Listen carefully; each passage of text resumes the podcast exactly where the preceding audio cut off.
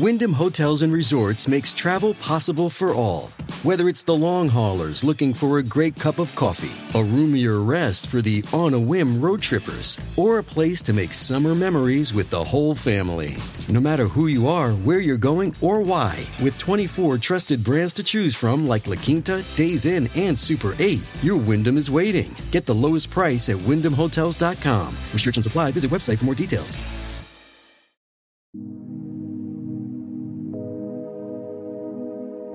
You're listening to The Dworkin Report.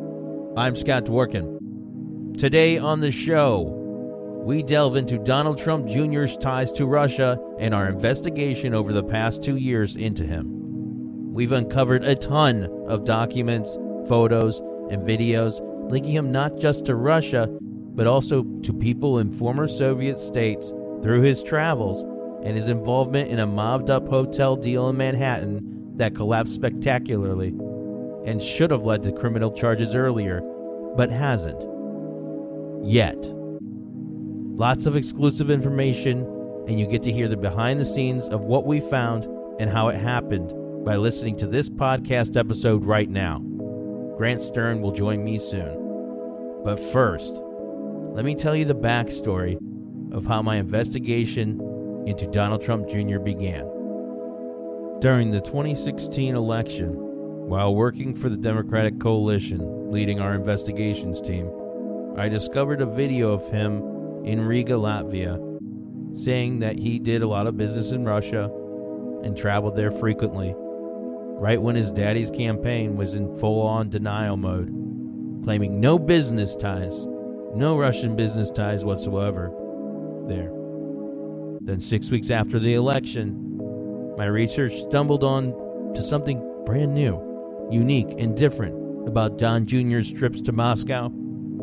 I was looking up Trump Jr., and one of the things that I come across was an old article in a Russian newspaper that says he did a Russian real estate conference back in 2008.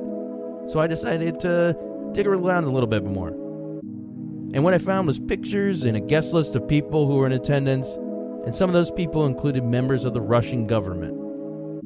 He was a keynote speaker at that conference, not just a junior Joe, not just a coffee boy, and not just somebody random. After finding that, I gave the material to my producer Grant Stern to work on figuring out what all this means and see if he wanted to write a story about it.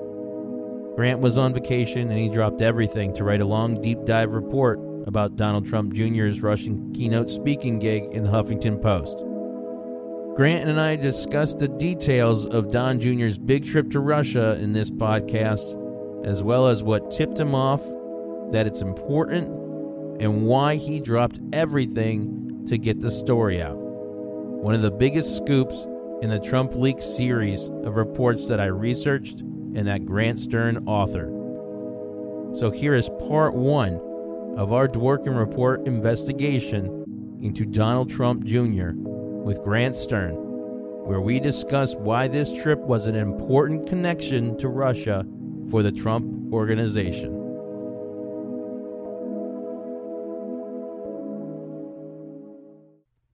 Donald Trump Jr. was the keynote speaker alongside two Putin allies in Russian government service at the Russian Real Estate Summit in 2008. One Putin ally was an elected legislator in the Duma, or national parliament of his party, and the other a senior trade official involved in organizing development around the Sochi Winter Olympic Games, in which the Russian President Vladimir Putin was widely involved. Joining me right now, the one, the only, the master blaster of investigations, the guy that I wake up at 4 o'clock in the morning and picks up his phone, the guy that I call on Christmas Day and say, I've got a scoop of this picture and I have no idea what it is. Can you explain it to me? Grant Stern, how are you today? I'm good. How you doing, Scott? My favorite producer. I'm doing well. Uh, you know, it's fun to to talk about this uh, this stuff, especially since it's more pertinent now than ever. Um, so I, I, guess if you could give us a little background on, um, you know, this Russian real estate summit that uh, Don Jr. served as a keynote speaker for. You know, when was it and where was it located and, and who was in attendance? Well, that's a that's three different questions, and each of them is actually a mouthful. But the the beginning of it is is that Donald Trump Jr. used to be a paid speaker, and as a paid speaker, he earned uh, over forty thousand dollars per appearance from a company called BigSpeak.com, who has since removed his listing from their website. Um, it was an active listing when we when I wrote the story for Huffington Post in 2017 and he took a speaking gig for a company called Adam Smith Conferences. They're a large international professional conference maker. They're very respected. This is like where the creme de la creme go to network. Um, just for example, the American company Colliers was the one of the sponsors at the 2008 Russian Real Estate Conference in Moscow, and Donald Trump Jr. was the keynote speaker and they held the conference on uh, June 3rd through 5th of 2008. And just to give you an idea of what was going on while this conference was happening, the American financial markets were crashing. It was really like post crash. As a financial pro, I can tell you that uh, the finance markets dried up in July of 2007. And then a lot of the dominoes that caused the Great Recession had already fallen, but anybody who was steeped in this stuff, like Donald Trump Jr., would have known that. So it screams to me that he was going there and looking for money. Um, and of course, in September of 2008, just uh, three months after his visit for the Russian real estate conference, uh, he said, "Hey, most of our, uh, you know, we a lot of our assets are Russian," and this was like you know the widely quoted story from E Turbo News. So, I mean, it definitely seems like a key time period. And Donald Trump Jr.'s interest in Russia and his, uh, you know, his Russian ties seem to grow exponentially starting with that point. Like, there's only one other trip to Russia that Donald Trump Jr. has been documented to have taken, and that was in 2005 along with Felix Sater and Mikhail Babel and Michael Dezer or Dezertov, the, the people who did the Trump uh, Towers in Sunny Isles Beach, Florida. Um, and they were accompanied by one of Oleg Deripaska's little minions or vassals, a man named Mikhail Babel, who's actually a fugitive now. There's a couple of fugitives in this story. Um, so that's that's what he you know that's what he did and where he went. Donald Trump Jr uh, a few years later said that he was taking a lot of trips to Russia. And when you notice that there was so much business going back and forth between the Trumps and Russia, and you know, not a lot of real estate being built, it makes you say there's probably money moving, you know, out of Russia, where people are taking, you know, fleeing the ruble, they're fleeing the insecurity of the Russian state, and they want to have their money denominated in dollars. So who are who are some of the people that attended the conference? Because I know that it uh, definitely the, it was the elite of the elite. Um, but who who was on the guest list of this? I know that there were some uh, direct links to Putin, people that worked directly for Putin that were in the audience, um, and that, as you had mentioned, some people that uh, are now uh, being chased by authorities. But uh, who who was in the audience that day that uh, Don Jr. gave the speech at the Russian Real Estate su- Summit? Well, forgetting the audience, we're talking about on the dais, and and that's you know Donald Trump Jr. actually said that his speaking gigs were great networking events. Um, one of the speakers is a gentleman named Valery Panov, and Panov was a member of the expert committee for urban construction and territorial development in the state Duma, which is the equivalent of the House of Representatives there. And he was a member of Russia United. Uh, Panov has sin- since become a fugitive from justice, and I don't think he's been seen since. Um, oh, he's a member of Unite, United Russia, like United Russia, the um, Putin's Putin's party. Yes, he was a member of Putin's political party when all of this went down. He became a fugitive several years later, many years later. Um, but he was, you know, there as a member of uh, Putin's party, and he was in charge of urban construction and territorial development. That means he's a builder. Um, another important guest uh, is Olga Andreeva. She was the director, and I think still is the director of the Agency for Economic Development for the Krasnodar region. Why is that important? Sochi. This would be like the equivalent of being like the head of the Chamber of Commerce in America, a quasi government body, quasi private body that is there to facilitate business, but it just doesn't function in the same way there that it does here. And Andreeva, um, she's, you know, I would say she's probably pretty close to Putin because she helped uh, facilitate the billion dollars worth of construction in Sochi.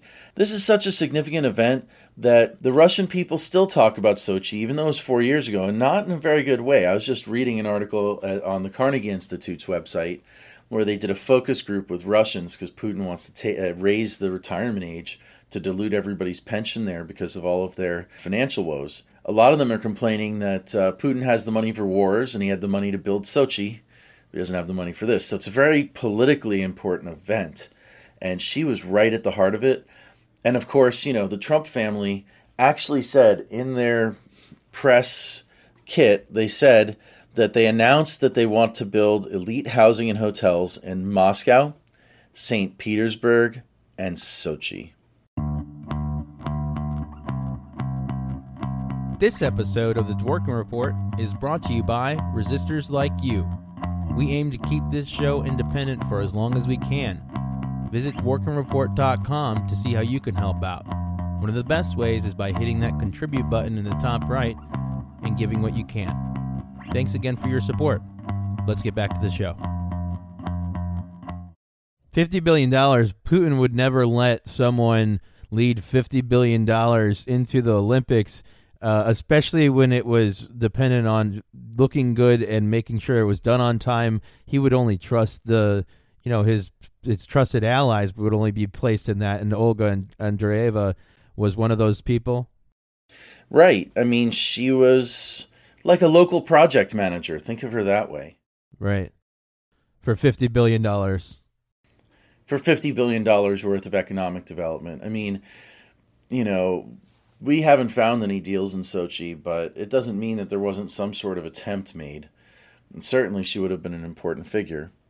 And then the last uh, important figure that I found is actually a, a fellow named Alexei Panfilov and he is the president or was the president of a group called Garant Invest. Now, I like to compare it to another Russian oligarch who people have heard about a little bit more, especially over the summer. Um, you know, Viktor Vekselberg is uh, a Russian oligarch. Uh, he was, you know, donated money to the Trump inauguration through his family office, Columbus Nova. He's a partner with the or former partner of the Treasury Secretary Wilbur Ross. So you know he's a thief. but uh, you know Vekselberg, uh, you know he actually names all of his companies something Nova, Renova, Columbus Nova, and in that way, you know Garant is a very singular name. There's not a lot of Garants out there, and you know I was searching, and there is like Garant is a conglomerate. Um, you know, there's, I mean, they're they're uh, you know they're involved in real estate. Um, that's why they're at the conference, of course. And Garant is also the name of the company who actually uh, did the Trump, the Trump Hotel, the 33-story Trump Hotel in Baku, Azerbaijan, which is built, but it's not open. It's like a failed like monument to Trumpism, I guess, or something. um, but you know, to have the same name company and pop up like four or five years later in the former Soviet Union, um, you know, I mean that that screams to me that there was some sort of spark there because, you know, let's face it. I mean, in the for you know Russia and the former Soviet Union, you're not going to have like a lot of people, you know, using the same name, pretending to be somebody else that happen to all be in the same business.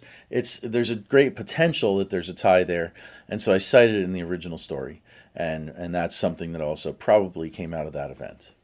And the Iranian National Guard was involved with that, on top of the fact that it was not just Don Jr. and Donald Trump; it also was Ivanka Trump, but Ivanka was obviously on the on the ground there, and they did, uh, you know, a lot of work there. And there's links back to um, the Agalarov family in Russia, one of those those oligarch. Yeah, and ba- yeah, they're from Baku, and uh, and you know Emin Agalarov, who uh, is the pop uh, musician whose manager set up the the Trump Tower meeting uh, for dirt on Hillary during the 2016 campaign.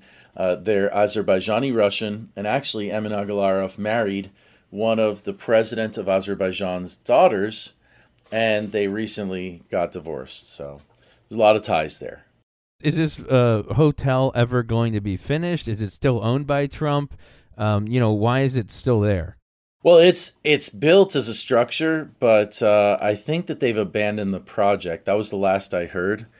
Um, you know, it, I think they removed it from their website and everything because they don't own the the tower. You know, they don't own the real estate. They just slapped their name on it. Um, I mean, the New Yorker called it their worst project ever, and uh, it's. I mean, let's see. I, I, think I don't know. I mean, it's just there's there's a lot of allegations of corruption uh, surrounding the Trump Azerbaijan tower. Right, and so let's get back to the the conference. So why why did he go there in the first place, and how uh, how how connected do you have to be to get to be a keynote speaker at one of these events? Well, why how connected do you have to be? It's not about so much connected uh, being connected, but it's just you know reputation, I guess, or demand. I mean, you know, they were planning an all-out press offensive. The Trump organization issued press releases. Um, it, you know, this wasn't just a lark thing, it was probably pushed by their public relations firm.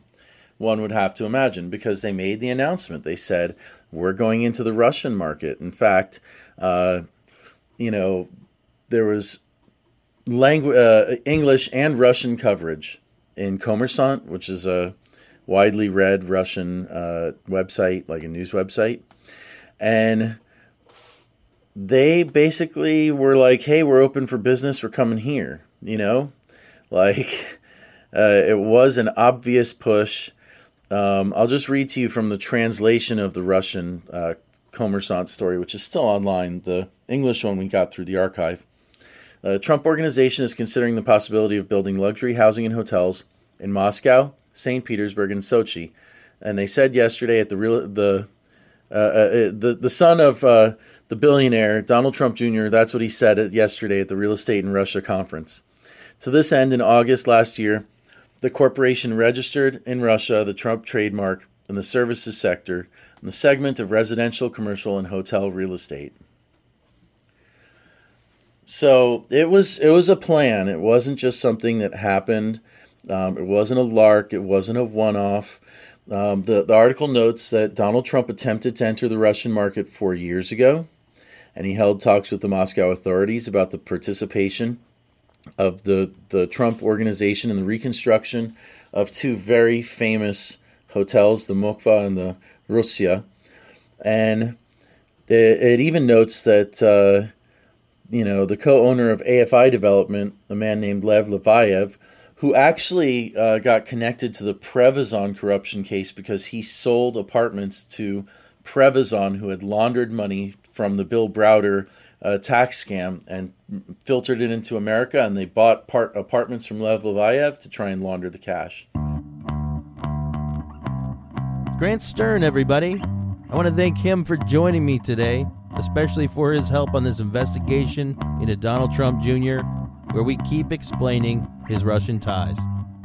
We'll be back with part two, where we expand on the timeline of events right after Don Jr.'s June 2008 trip to Moscow, which included selling a big house in Palm Beach to a rich Russian oligarch for top dollar.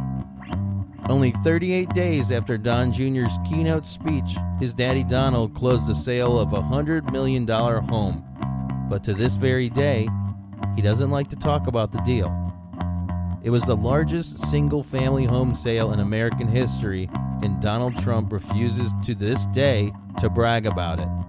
But the U.S. Senate is investigating the deal, and that's where we'll pick up on episode two of our investigative series about Don Jr. And in between Don Jr.'s June 2008 trip to Moscow and Trump Sr. selling the big house in Palm Beach, he and his sister Ivanka did something at a formerly Trump branded hotel. Something so bad that it nearly landed them in jail. That'll be on the next installment of the Trump Jr. Files. Be sure to visit our website, dworkinreport.com, for more, and check out the link in this story for the original report. Thanks again for listening.